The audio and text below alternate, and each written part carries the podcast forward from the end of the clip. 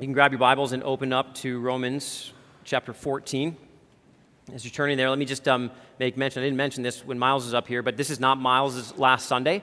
Uh, he will be starting uh, the first week of June, so we don't have that much more time with him, but uh, we do have him for a little bit longer. Um, so just wanted to make sure you know this is not a formal send off. We will make sure we do that and, um, and really try to honor him and pray for him and celebrate what God has done uh, through him here. A few weeks back, I, uh, I preached a message as a follow up to um, the first message that we preached through on Romans 13, 1 through 7. And in that message, one of the, the main points, it was the first point in the message actually, we, we looked at the tension between some of the things we have to wrestle through in this life. And, and one of the tensions we looked at was discussion and disagreement. And while there are some slight uh, differences, this sermon is really a reiteration, but more than that, it's an expansion on that one point. Paul dedicates quite a bit of time to discussing this idea of disagreeing and the potential for disunity, and he does so here in our passage and all the way into the middle of chapter 15. He takes a huge chunk of space to talk about how believers can end up disagreeing and differing but he wants to make sure that we are not dividing. It seems that the, the, the church has always had disagreements. You just have to start at the New Testament and you can begin to read through, and you can see that very quickly disagreements were popping up in the life of the early church. And if you read through church history, you know that the church history is full of all kinds of disputes and disagreements and, and divisions and schisms and problems. The church always has disagreements, they've always been present, and as a result, there is always the potential for division and for destruction. The church is made up of a great variety of people. People from all different kinds of cultures, backgrounds, careers, educations, which lead to a, a great variety of perspectives and opinions and convictions. And wherever you have a group of people with differing opinions, it's, it's beautiful, but it's difficult. Because we differ, it means we will have difficulty. But you see, it's God's design that the church be diverse. We are supposed to be a people made up uh, from every tribe, tongue, nation, and language. We're supposed to be a people of all different kinds of backgrounds, with all different kinds of perspectives. It's one of the things that displays the beauty of God's saving grace and saving purposes. He takes a bunch of people who, who, in most normal contexts, wouldn't get along and wouldn't be friends, and he just mashes them all together and says, You're now a family.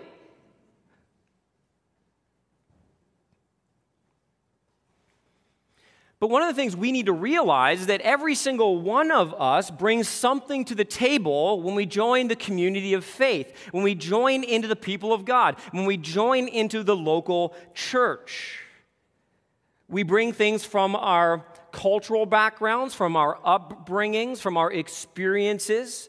We bring both blessings and we bring baggage. We bring strengths and we bring weaknesses. And that means that living in a diverse community will come inevitably with unique challenges. And the question that we need to wrestle with is this How do we love Jesus and live out this life together as the family of God without killing each other? All right, that's a little extreme.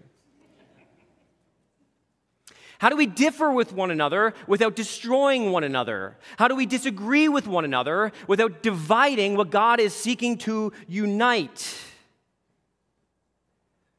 Paul is calling for us to be a community of truth and grace that fights for unity amidst diversity. Let's read in chapter 14, verses 1 through 12. Paul says this He says, As for the one who is weak in faith, welcome him, but not to quarrel over opinions. One person believes he may eat anything, while the weak person eats only vegetables. Let not the one who eats despise the one who abstains, and let not the one who abstains pass judgment on the one who eats, for God has welcomed him. Who are you to pass judgment on the servant of another? It is before his own master that he stands or falls, and he will be upheld, for the Lord is able to make him stand. One person esteems one day as better than another, while another esteems all days alike. Each one should be fully convinced in his own mind. The one who observes the day observes it in honor of the Lord. The one who eats, eats in honor of the Lord, since he gives thanks to God. While the one who abstains, abstains in honor to, uh, of the Lord and gives thanks to God. For no one of us for none of us, excuse me, lives to himself, and none of us dies to himself. For if we live, we live to the Lord, and if we die, we die to the Lord. So then, whether we live or whether we die, we are the Lord's. For to this end Christ died and lived again, that he might be Lord both of the dead and of the living. Why do you pass judgment on your brother? Or why do you despise your brother? For we will all stand before the judgment seat of God. For it is written, As I live, says the Lord, every knee shall bow to me, and every tongue shall confess to God. So then, each of us will give an account of himself to God. We're going to look at three, three points in just a minute, but I have a bit of an extended introduction that's going to deal a little bit with this text and get us into the text, I think, in a more helpful way. One of the fascinating things as we look at what Paul does here is that he's, he's now moving from more of the theological into the practical areas of life. You see, before this, in, in the first 11, 12, and even 13 chapters, he hasn't addressed any specific issue in the life of the church. This is the first time he gets into an actual specific issue, at least in a very overt, blatant way. Now, one of the things he has done is he has indicated that there is a real struggle in the church. This is true if you read back through the book of Acts and even like the book of Galatians, for example. There's a real struggle taking place between the Jews and the Gentiles. In the early church, as Jews were being saved out of Judaism, out from the old covenant into the new, and Gentiles were being saved, they had such radically different worldviews and perspectives that it, was very difficult to figure out how they were supposed to mesh together. How do we get along together? How do we operate together? And in many ways, that is the backdrop of what's taking place in Romans chapter 14. There is the Jewish Gentile kind of reality that is on display here, and we see that in just a moment as he deals with, with the actual issues that they're struggling through. And what he does is he draws on two potential issues, or issues, excuse me, that could potentially divide and destroy the unity of the church. And in many regards, this is a, a bit of a test case for us. As we look at this, we, we can see how these deep theological truths impact how we live on the day to day with one another. That's what he's after. And what we learn as we, we look at this is that this is not easy. It's not always easy in the body of Christ. And over the next three sections of Scripture, we're going to look at, at, the first section today, and in the coming weeks, we're going to look at the next two, at the rest of chapter 14, and in the beginning of chapter 15. He's going to address this issue. He's going to deal with three particular ways that we, we deal with the potential for division in the family of God. So he's going to look first in this passage at our attitudes. That's what we're going to focus on this afternoon. Our attitudes that we need to keep in check and make sure uh, resemble the right attitudes whenever we face the potential to divide and disagree. Then he's going to deal in our next section with our actions, how we behave, and, and the behaviors that can cause friction and division and really disrupt the unity in the family of God. And then finally, in chapter 15, we're going to deal with our aim. What is our primary goal? What's the objective that we always keep before us so that we can continue to keep unity in the family of God? Now, it's, it's important to just address this out the gates. What Paul is doing here is, is he's addressing secondary issues. We need to understand that Paul has already made clear that, that the essentials are things that we cannot disagree on, we cannot differ on. There are certain cardinal doctrines, things that must be believed in order, listen, to produce the kind of unity that God desires in his church. We can't differ on the essentials. You say, well, what are the essentials? Well, in some regards, it's not been exhaustive, but Paul has walked us through a lot of the key essentials in chapters 1 through 11, right? He's gotten into the theology, he's gotten into some core Christian doctrines. He's talked about the, the sinfulness of all humanity, the nature of sin that keeps us separated from God. He's talked to us about how the gospel is the only solution. He's talked to us about the reality that we must be made right with God, we must be justified in other words, we, we can't climb our way to God. God had to come for us, He had to pay the price for our sins. He's talked to us about all the details of the gospel. He had to deal with the penalty we deserved in the cross. He had to rise victoriously from the grave. And now, as a result, he talked about the Christian life. We're now, as a result of having faith in Jesus Christ, dead to sin and alive to Jesus Christ. He's talked about the power of the Spirit of God that now resides within us, that enables us to continue to grow in sanctification in the likeness of Jesus Christ. And these are the truths that ultimately unite us into one body and one family. And so, what he's doing here, he's not getting rid of truth, but he's unifying us around the right truth, the truth of the gospel, the things that must be believed in order to be saved. Now, listen, the reason why divisions often happen in the Christian church is because Christianity is a deeply convictional religion.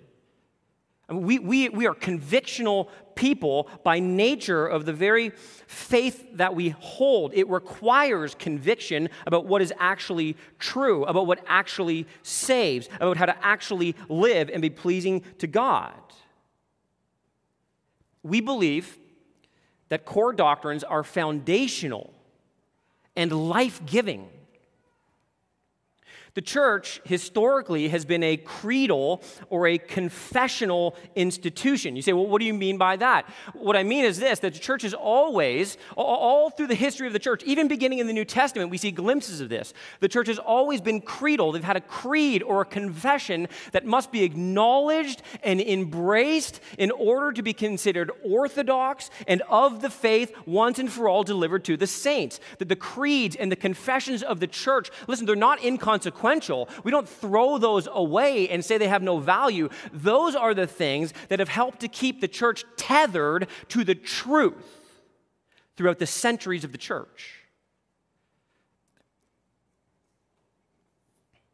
And here at Redemption, we have non negotiables. We have non negotiables. You can read about them in our statement of faith. There are things that we believe are non negotiable, are essential and we believe these things provide the foundation for our unity. There are essentials, but let me say this there are non essentials. There, there are things, there are beliefs that are not as essential as other beliefs. I love what John Stott says, the commentator. Uh, he says this He says, We must not elevate non essentials, especially issues of custom and ceremony, to the level of essential and make them the test of orthodoxy and conditions of fellowship. Nor must we marginalize fundamental theological or moral questions as if they were only cultural or of no great importance. Paul distinguishes between these things, and so should we. You see what he's saying? He's saying, look, there are things, there are things that are vital and essential and we don't do away with. They're critical for the foundation. And then there are things that are non-essential, and we need to guard against elevating those secondary things into a primary position. That, listen, that is when the church gets into big trouble. But when you look at this text that we've already read, there is a fight going on here. There's tension, there's a bit of a battle taking place. But who's the, who's the fight between? Here's, we're going to get into the text here, okay? Well, he, he talks about it in the first few verses there, doesn't he? He describes them as the weak and the strong. These are the two categories of people that exist in the church. The weak, he calls them. Now, weak here is not a derogatory term, it's not an insult. You say, well, how are they weak? Well, they're weak in faith, not their faith in the Lord Jesus Christ, but they're weak in conviction, in conviction about what is acceptable in terms of Christian belief and behavior. And this can happen for a variety of reasons. There, there, are always weak people in the church, people who don't necessarily know what, what a believer should do, is allowed to do, is free to do. Oftentimes, this happens with new believers, people who come into the faith. They're just simply immature. They just don't know any better. They're, they're baby Christians. They're trying to figure it out. Sometimes people have been in the church a long time, but they're weak, and that's simply because they're untaught. They've never really been taught the, the, the, truths of Scripture. They've never really had to think very deeply about the truths of Scripture. And sometimes people are just simply mistaken. They've misread, they've misunderstood, they've heard things taught to them that are simply not true. There's a variety of reasons why people can be considered weak in the family of God. Let me again make it clear. They are not weak about Jesus Christ being their Lord and their Savior. They're weak about the daily implications for living that out how it impacts their life on a daily basis. Now, what he says here is fascinating. Do you, do you, see the tendency that the weak have? Their attitudes, this is where we're getting into their attitudes, okay? You, you notice what their attitude tends to be? It's the tendency to, he says here, pass judgment. He's going to reference this twice to pass judgment on others who do what they don't feel the freedom to do. So they, they look at other believers doing things that they don't think is, is right before the Lord, even though it is okay that they're able to. And, and, and instantly they're thinking in their mind, how, can you do that? That's not okay. That's, that's definitely not pleasing to the Lord. I mean, I don't understand how a Christian could do something like that. Have you heard that before? And again, we're not talking about things that are abundantly crystal clear in Scripture, okay? Like when the Bible says something is a sin, it's a sin. We're not talking about things that are not debatable. We're talking about, especially in this instance, matters of custom or tradition or behavior that is just not quite as clear in Scripture. It's a little bit looser, so to speak. And so what he says here is that their tendency is to, is to pass judgment. And then he talks about the strong. You notice this? The strong, by the way, Paul puts himself in the category of the strong. It's also helpful to, to notice here, too, that Paul's not saying that, that someone's opinion or belief is right and someone's um, is, is, is equally as right. He is actually saying there are things that are right, even in secondary issues, and things that are wrong. Paul will later, in, this, uh, in the next passage, put himself in the category of the strong. But the tendency, did you notice it here? The tendency of the strong, what do they tend, tend to do? It's to despise the weak you see, these are the people who are enlightened, but can often be elitist. So, in other words, they're the people who, they're, they're like, like, we've got this whole faith thing figured out. We know what it means to follow Jesus. And they're just, they look down their nose at the weaker brother who's still like worried about what they're allowed to do or not allowed to do and, and concerned about whether something is going to dishonor the Lord or not. And they look down their nose and say, they say You don't know what you're talking about. We know. We know. You don't know. And so their tendency is to just, these pathetic people, they don't know what they're doing, they're so weak. They look down on those. They practice their freedoms and liberties in Christ in a way that can do great damage. They can flaunt them, seek to humiliate those who don't feel the same way. So that's who they are. So here's the next question why are they fighting? Well, again, because they disagree on matters of opinion. Just look at the first verse there. As for the one who is weak in faith, welcome him, but not to quarrel over opinions. Again, another translation for that is disputable matters. Things where there can be some legitimate disagreement, or the disagreement isn't consequential. It's just not that big of a deal. Somehow, secondary issues become primary, and this is what Paul is trying to guard against. And the specific issues he addresses first in 1 through 3 uh, are about food, and then in 5 and 6, they're about days. So you can see how this relates to the, the Jewish faith. The idea of food here is most likely referring to the, the Mosaic dietary laws. If you read through the Old Testament, you'll come across those dietary laws. Usually that's your time in Leviticus where you decide to quit your Bible reading plan. right? She's like, man, like all these things they're not allowed to eat and do, and like, man, I can't keep up with it all. I'll just give me to the New Testament.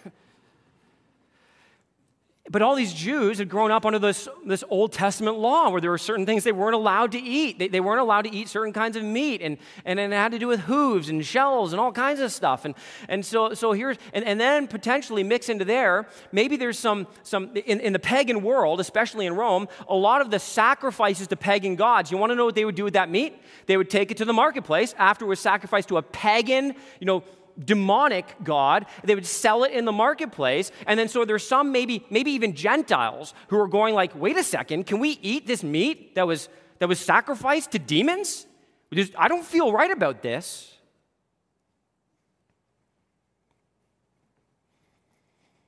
and, and, there's dispute about the days. And, and again a lot you go back to the old testament and all of these festival days and celebrations and maybe specifically the sabbath where, where all of these things the, the new testament tells they're shadows that point us to christ.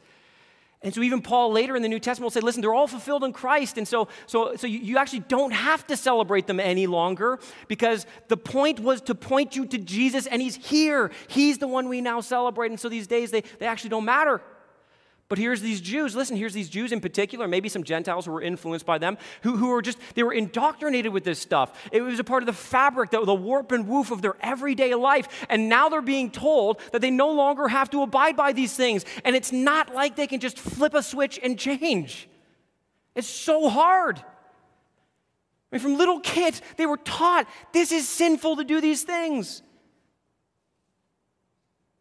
So there's real tension here that you need to see. I mean, these, these Jews are watching Gentiles walking around eating bacon wrapped bacon. And they're trying to like, they're like, this, what do we do? And you know what they're saying? They're like, they must not love Jesus. And these Gentiles are walking around eating their bacon wrapped bacon, saying, like, are you kidding me? This is the meaning of life. Don't you love what God has provided? And you know, what do people tend to do when they have these kind of differences? Well, if you put it in the context of the church today, you want to do? That's it. We can't get along. Let's divide. So down here, we're going to have the first church of meat eaters. And down here, you're going to have Grace Vegetarian Church. And my answer to that, listen, if God didn't want us to eat animals, then why did he make them out of meat?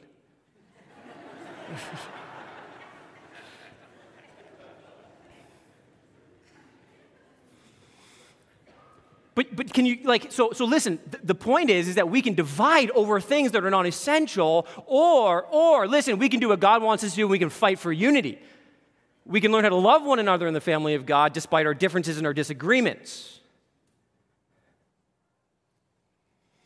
And I think this is incredibly relevant because, let's be honest, there are many things that are disputable matters, matters of preference, matters of opinion that can divide the church today things that we argue about all the time. And again, it's not wrong to have these discussions and even disagreements and even kind of robust debates about things. That's, that's okay. It's wrong if our attitude becomes like these attitudes, where we begin to pass judgment on people who don't feel the way we feel, or we begin to disdain those who do what we're not comfortable doing.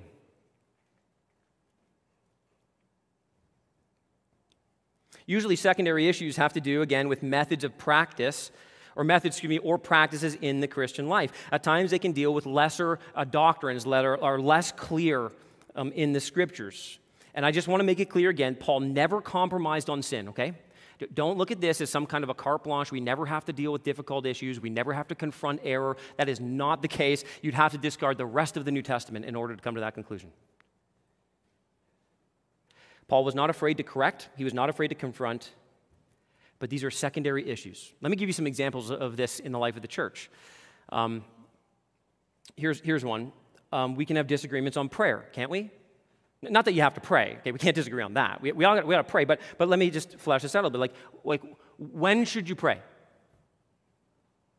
How many times a day should you pray? For how long should you pray? Some of you like the shorter the better. Do you pray before? How many of you pray before a meal? Show of hands, before a meal. Okay, you're really holy. How many of you pray after a meal? How many pray after a meal? It's like, yeah, a couple. a couple, you are more holy. I'm just kidding. You know why I say that? Because there's precedence in the, in, in the book of, of, uh, of, of, Deuteronomy that you pray after a meal, right? Like you eat this big, like not before the meal, you eat the meal, and that's when you're really thankful. You're like, oh, that was amazing. Thank you, Lord. Because the Bible's not clear on like all of the answers to those questions. What about, what about this? What about the gathering of the church? Like, what time should a church gather? At what time? Some people say in the morning, some people say in the afternoon, some people have no choice.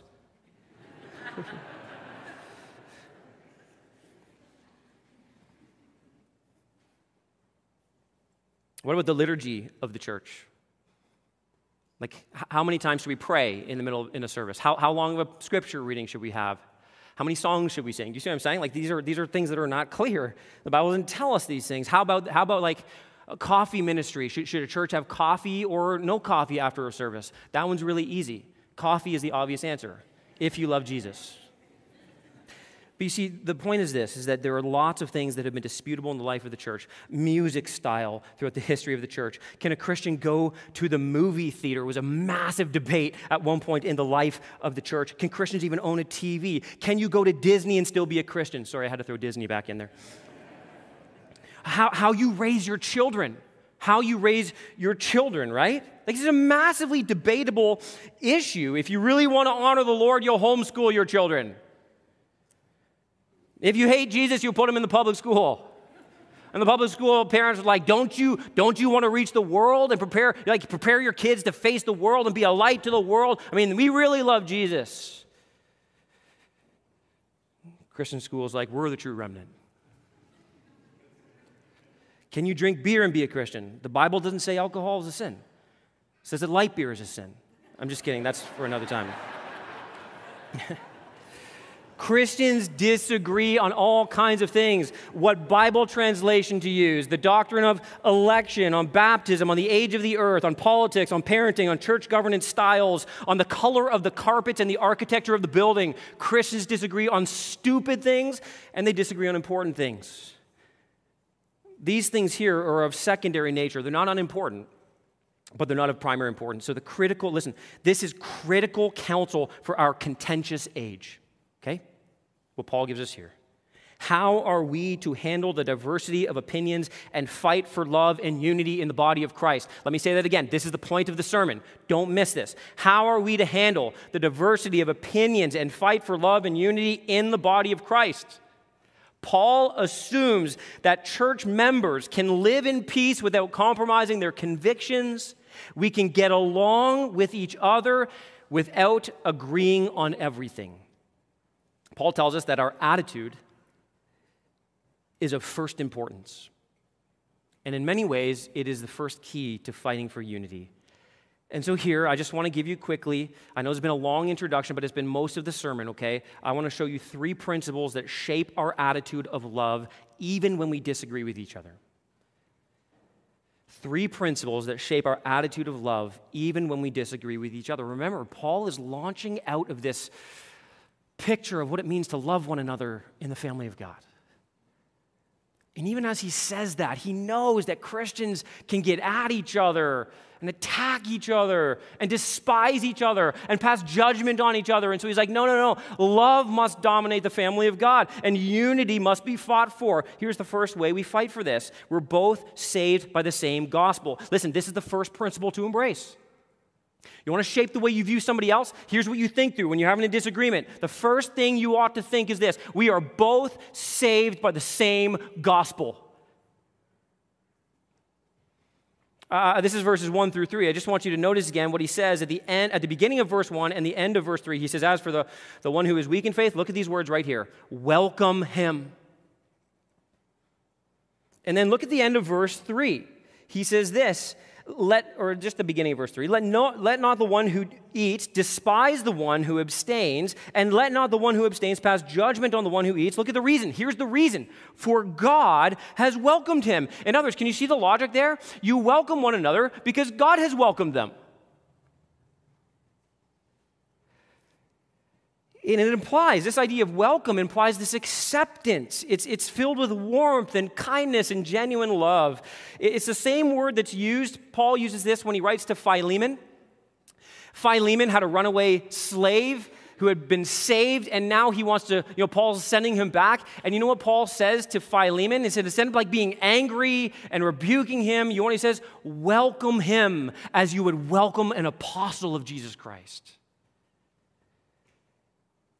Jesus uses the same word in John 14, 3. Remember what he says to his disciples? He's going away to prepare a place for them. And in John 14, 3, when he promised his disciples, he said this he would welcome them into his presence in heaven. This idea of acceptance and embrace and warmth and love, it's packed into this term. Paul uses it here to remind us that God has welcomed us all the same way in the gospel. Every one of us has been welcomed and accepted by God the same way in the gospel. And theologically, God's acceptance of us is synonymous with our justification. That means to be made right with God. The term acceptance, by the way, is thrown around often very loosely in Christian circles. You know, some people believe that God accepts us unconditionally. That God's just, God's just going to accept everybody, doesn't matter. We're all going to be welcomed in eventually into the family of God. And, certainly there is a sense in which the love of God is unconditional, but I want to be very clear God's acceptance of us is not unconditional. It's not. God's acceptance of us depends on our repentance and our faith in Jesus Christ. God invites all of us, but we are welcomed only, only when we embrace Jesus Christ as our Lord and Savior. That, is how you enter into the family of God. And I love twice in, in this chapter, in verse 10, he calls us brothers. Brothers, are part of the same family. And he's reminding us that we all enter into this family the same way. And, and in this family, God has no favorite children. And, and maybe just as you've been thinking through this already, maybe this is a time for you just to consider this question Have, have you actually been welcomed by God into the family? Are you a part? Are you part of God's family? And legitimately search your heart. Have you, have you repented of your sin? Have you recognized your sin?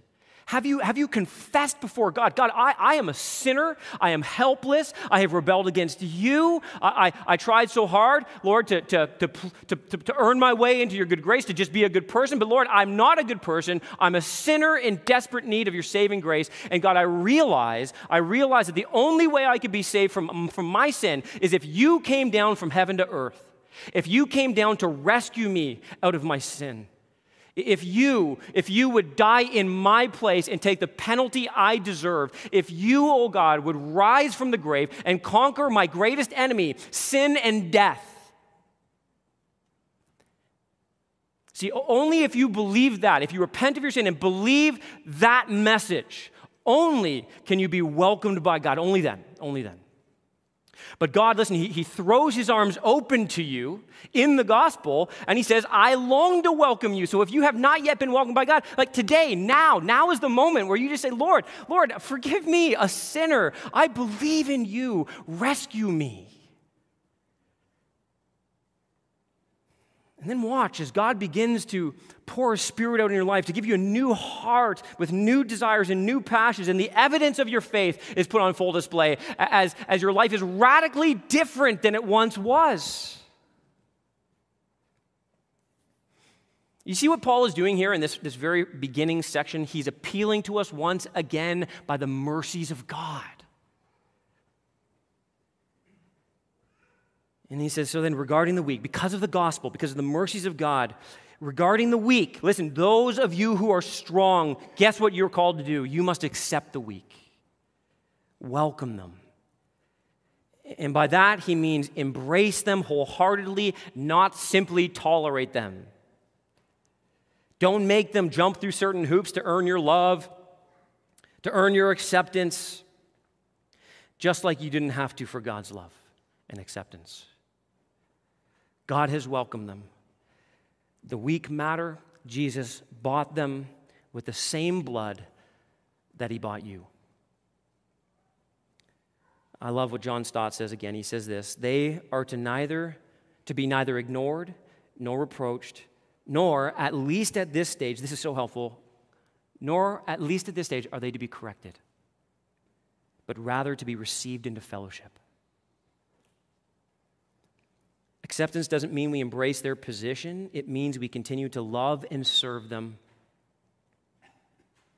And we do so for the right reasons. Did you catch the qualification in verse 1? But not to quarrel over opinions. In other words, we don't like, yeah, come on in so I can fix you. Come on in so we, we got a debate table set up over here so we can just go after all of your false doctrine, all the things we disagree with. He says, no, that's not why we accept people. That's not what the gospel does. Whenever we disagree with fellow believers, it's a good time to remind ourselves just, just flip in your Bible over to chapter 15 and look at verse 7. This is how he's going to end this entire section, but I love this because the book ends. The book ends for the whole thing. The gospel is the bookends, okay? Don't miss this. Therefore, welcome one another as Christ has welcomed you for the glory of God. Our acceptance of one another should never be determined by disputable matters. We've always said this in our church. We major on the majors, we minor on the minors, but in all things, love. We do not have to agree, but we do have to respect the individual, their right to hold differing opinions, and we must avoid despising and judging those who hold to different opinions. How dare we reject a person whom God has accepted? You know, we often operate by the golden rule, don't we? Right? Treat, treat one another as we want to be treated, but let me give you a better rule, a better rule than that. This is a safer rule. Treat them as God treats them. Treat them as God has treated you, especially when it comes to the attitude. Man, this requires so much patience, doesn't it? To not have to fix people right away, to be slow and patient and gracious and kind, to realize people are at different places. It's okay. We don't have to rush to fix everything right away. Let me give you the second principle that shapes our attitude of love, even when we disagree. We're both serving the same Lord. Listen, we're both saved by the same gospel, but flowing right out of that is this reality. We're both serving the same Lord. And in, in 4 through 9, he unpacks this. He says, Who are you to pass judgment on the servant of another? It is before his own master that he stands or falls, and he will be, uh, he will be upheld, for the Lord is able to make him stand. He goes into the, again, the days. One person esteems one day as better than another, while another esteems all days alike. Each one should be fully convinced in his own mind. The one who observes the day, listen to this language here, observes it in honor of the Lord. The one who eats, eats in honor of the Lord, since he gives thanks to God. Well, the one who abstains, abstains in honor of the Lord and gives thanks to God. For none of us lives to himself and none of us dies to himself. For if we live, we live to the Lord, and if we die, we die to the Lord. So then, whether we live or whether we die, we are the Lord's. For to this end Christ died and lived again, that he might be Lord both of the dead and of the living. I mean, I, I didn't count how many times Lord is mentioned there, but you can kind of see the emphasis of the passage, can't you? We're both serving the same Lord. We have the same master. And you see the problem here? especially the, the problem for the weak in this context, calling into question the acceptance of the other person. That's what he means. When they, when they pass judgment, you're like, I'm not sure you're even saved. You're attacking the gospel when you do something like that, especially over these trivial issues. That's, that's the point. Again, these are not major uh, uh, uh, Christian defining issues. And what Paul's saying is this like, who are you to judge another man's servant? His master's opinion is the one that matters most, not yours. You're not his master. He doesn't answer to you. I mean, that's such a great principle when we disagree with somebody. Like, you are not the master, you're not the Lord. And again, he, he hits another disputable matter with the days, and we talked a little bit about, about that already. But I want you to notice there, amidst this disputable matter, Paul's indisputable point here is this people with opposing viewpoints on non essentials can both be perfectly right with God. You see that? They can both be perfectly right with God.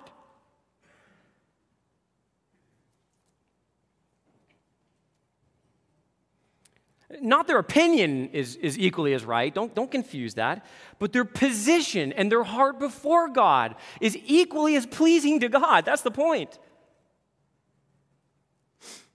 Two of the most uh, famous Christians in the Victorian era in England were Charles Spurgeon. You've heard me quote from him quite often if you've been around here for any length of time.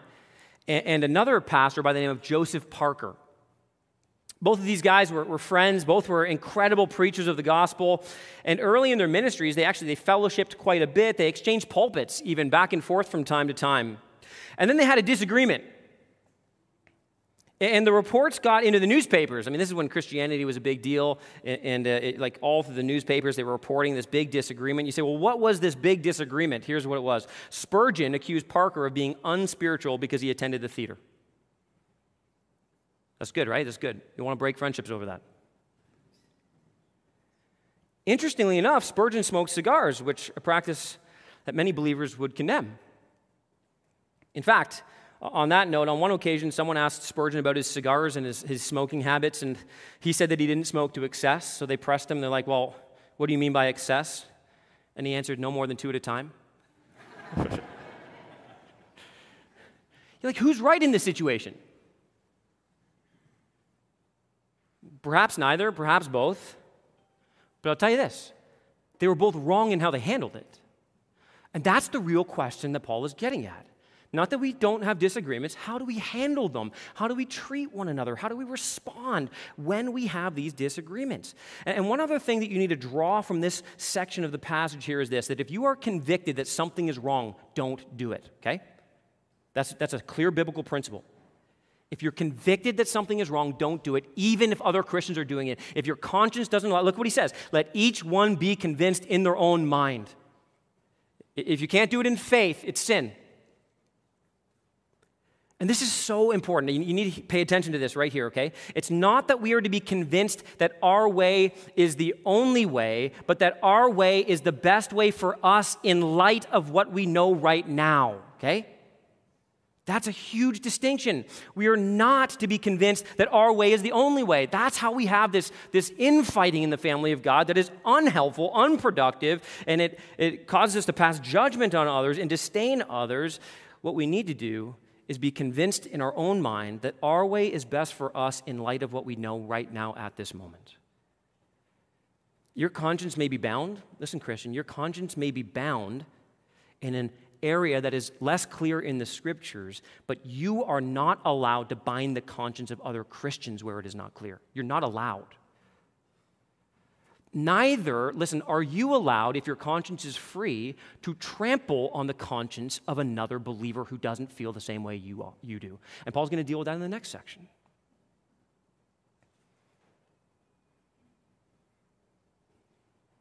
The person in this moment, the one who's convinced in their own mind, is saying, this is the best way for me to honor Jesus. And I love that. Do you see how both people are trying to honor Jesus? They're just they're both trying to serve the Lord, they're both trying to honor the Lord.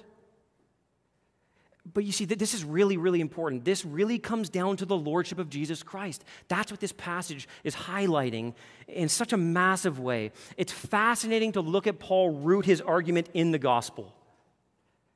And his basic premise is that the entirety of the life of the believer is to be lived in service to Jesus as the Lord over every area of our lives, right? That's what he's pointing to. In every area, whether it's large or small, where it's even debatable, the whole point is this you need to make sure you are striving to honor and serve the Lord. This, this is what it means to be a follower of Jesus. It is not just to believe the right things, even the demons believe and shudder. To be a follower of Jesus means that you have submitted yourself to the lordship of Jesus Christ. And that means that as you move along in the Christian life, listen, your life becomes progressively and increasingly more surrendered to Him. Every area, every decision, every part of your life is brought under the lordship of Jesus Christ. You are seeking in every way to please your master. And this is why this is such a massive deal because some of us in this room right now are sealing off certain areas of our life from the lordship of Jesus Christ. We just are. We're living as if, as if some of our lives can come underneath the Lordship, but then some other areas of our lives, I don't know what it might be for you. Maybe it's your family, your career, your finances, uh, your kid. I don't, I don't know what it is, but there's some area maybe in your life where you're just like, listen, Lord, you can have this part of me, but over here, I'm going to rule.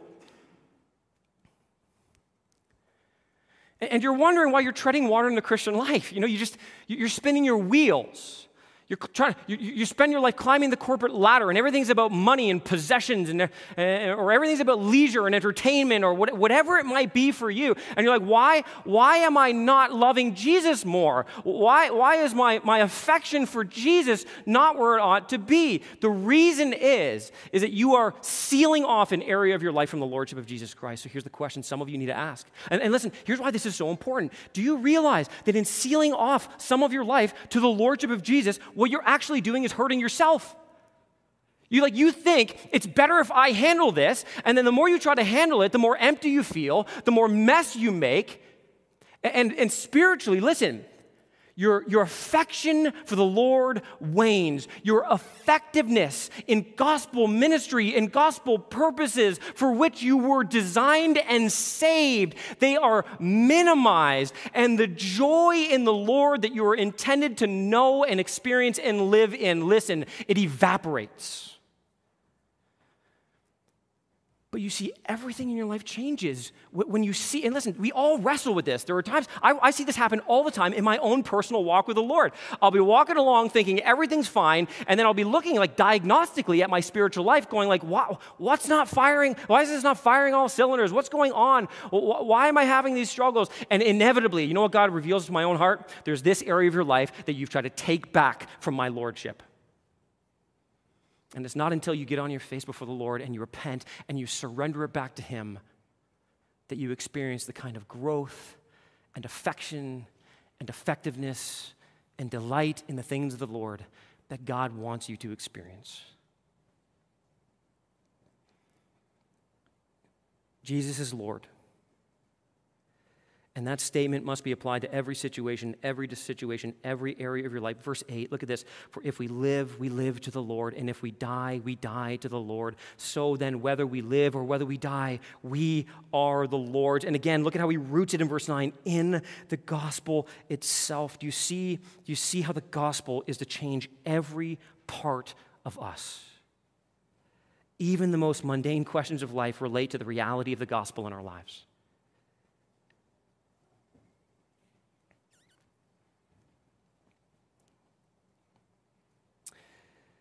You know, the best thing you can take away from this point is simply this.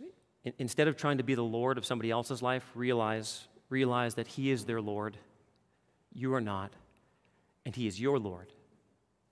Be more concerned about how you're seeking to serve and honor Him in every area of your life than you are about trying to manage those around you.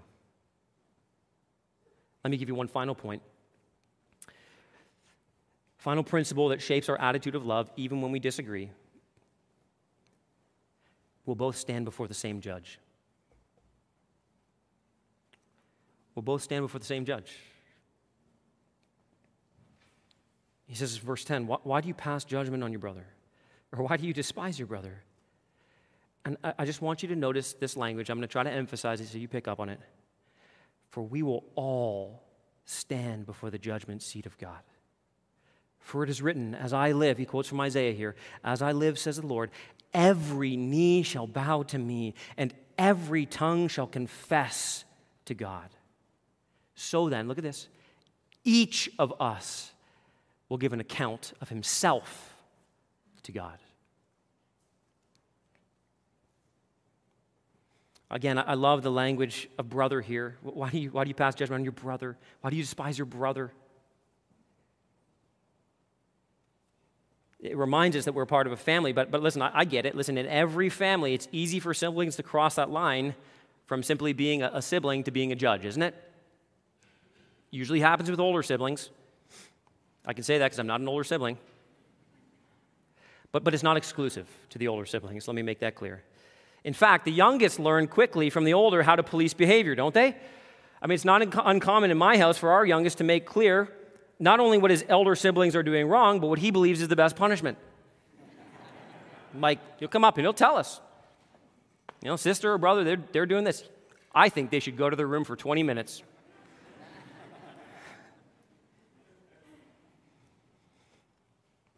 And you know what Paul is, is saying here? Stop trying to be one another's judge. Maybe you can hear God say this Get out of my chair. Get, get out of my chair. I am the Lord of the universe, and I am the judge of the universe, and you are not. We really need to take this to heart because there, there are some look in, in the Christian world, and maybe even some of you wrestle with this, who, who make it the mark of their, their ministry to determine where others stand before the Lord. You know, they become argumentative and quarrelsome. They're contentious about every little issue. And loved ones, we're just we're not called to be those kind of people. Beware, because you, you can quickly become like who you surround yourself with. Your friends and those you follow will, in some ways, determine your future. My, my advice is to surround yourself. This is, by the way, the, the advice of Proverbs. Don't, don't surround yourself with angry, quarrelsome, slanderous, violent people. Surround yourself with peaceful, loving, gentle people. And strive to be those people And when you get into disagreements with brothers and sisters in the family of God, one of the things that you can do to, to shape your attitude is simply remember that every single one of us is going to stand before the judgment seat of Christ. And you're not going to even account for, for what your brother or your sister did or said. You guys are going to be like, hold on a second here. Can you just kind of run, run down the list? Pull out your checklist of how, how they did. I really want to know what you think. No, we're going to stand before Christ alone. And the only thing that, that we need to be worried about on that day is our life, the way we lived for Him, the way we served Him, the way we sought to honor and glorify Him, and whether or not, let me say it again for some of you, whether or not you actually know Him. There's a judgment coming for those who don't know Jesus Christ, and it's devastating, and it has eternal consequences. But there is a judgment for believers we, by the grace of God, will not end up in eternal punishment for our sins because Christ has taken that punishment for us, but we will stand before what is called the Bema seat. And Paul talks about this in 2 Corinthians 5:10. Listen to what he says. He says, "For we must all appear before the judgment seat of Christ, so that each one may receive what is due for what he has done in the body, whether good or evil." It's on that day and in that moment where you will stand before Christ and all of your works and all of your words will be judged. 1 Corinthians 3, we won't, we won't go there, but talks about how they'll be purified with fire. All of what we've done will be assessed by God, and, and everything will be burned up except what was done for the motivation to please and honor and glorify Him. And if that isn't motivation to refrain from judging one another, I don't know what is. One thing we will certainly have to answer for when we stand before God will be our judgmental attitudes towards others. But, Christian, isn't good news that the final judgment is up to God and not up to us? His evaluation will be perfect and righteous. Our reward will be exactly what we deserve, as will our brothers and sisters. So let us be more concerned about how we handle ourselves, about our own attitudes, whether or not they're pleasing to the Lord. These are the principles that shape our attitude of love even when we disagree with each other. And though some of the issues we argue over today in the church might be secondary, how we love each other in them is not. What we argue over may be secondary, how we argue is primary. What you extend to others reflects what you have received yourself from God acceptance, grace, and love. So, brothers and sisters, if God has welcomed you, if God has accepted you, if He has shown only mercy and grace to you, if He has loved you even when it wasn't deserved, then strive to display what has been extended to you. Continue to extend it to one another. Let's pray.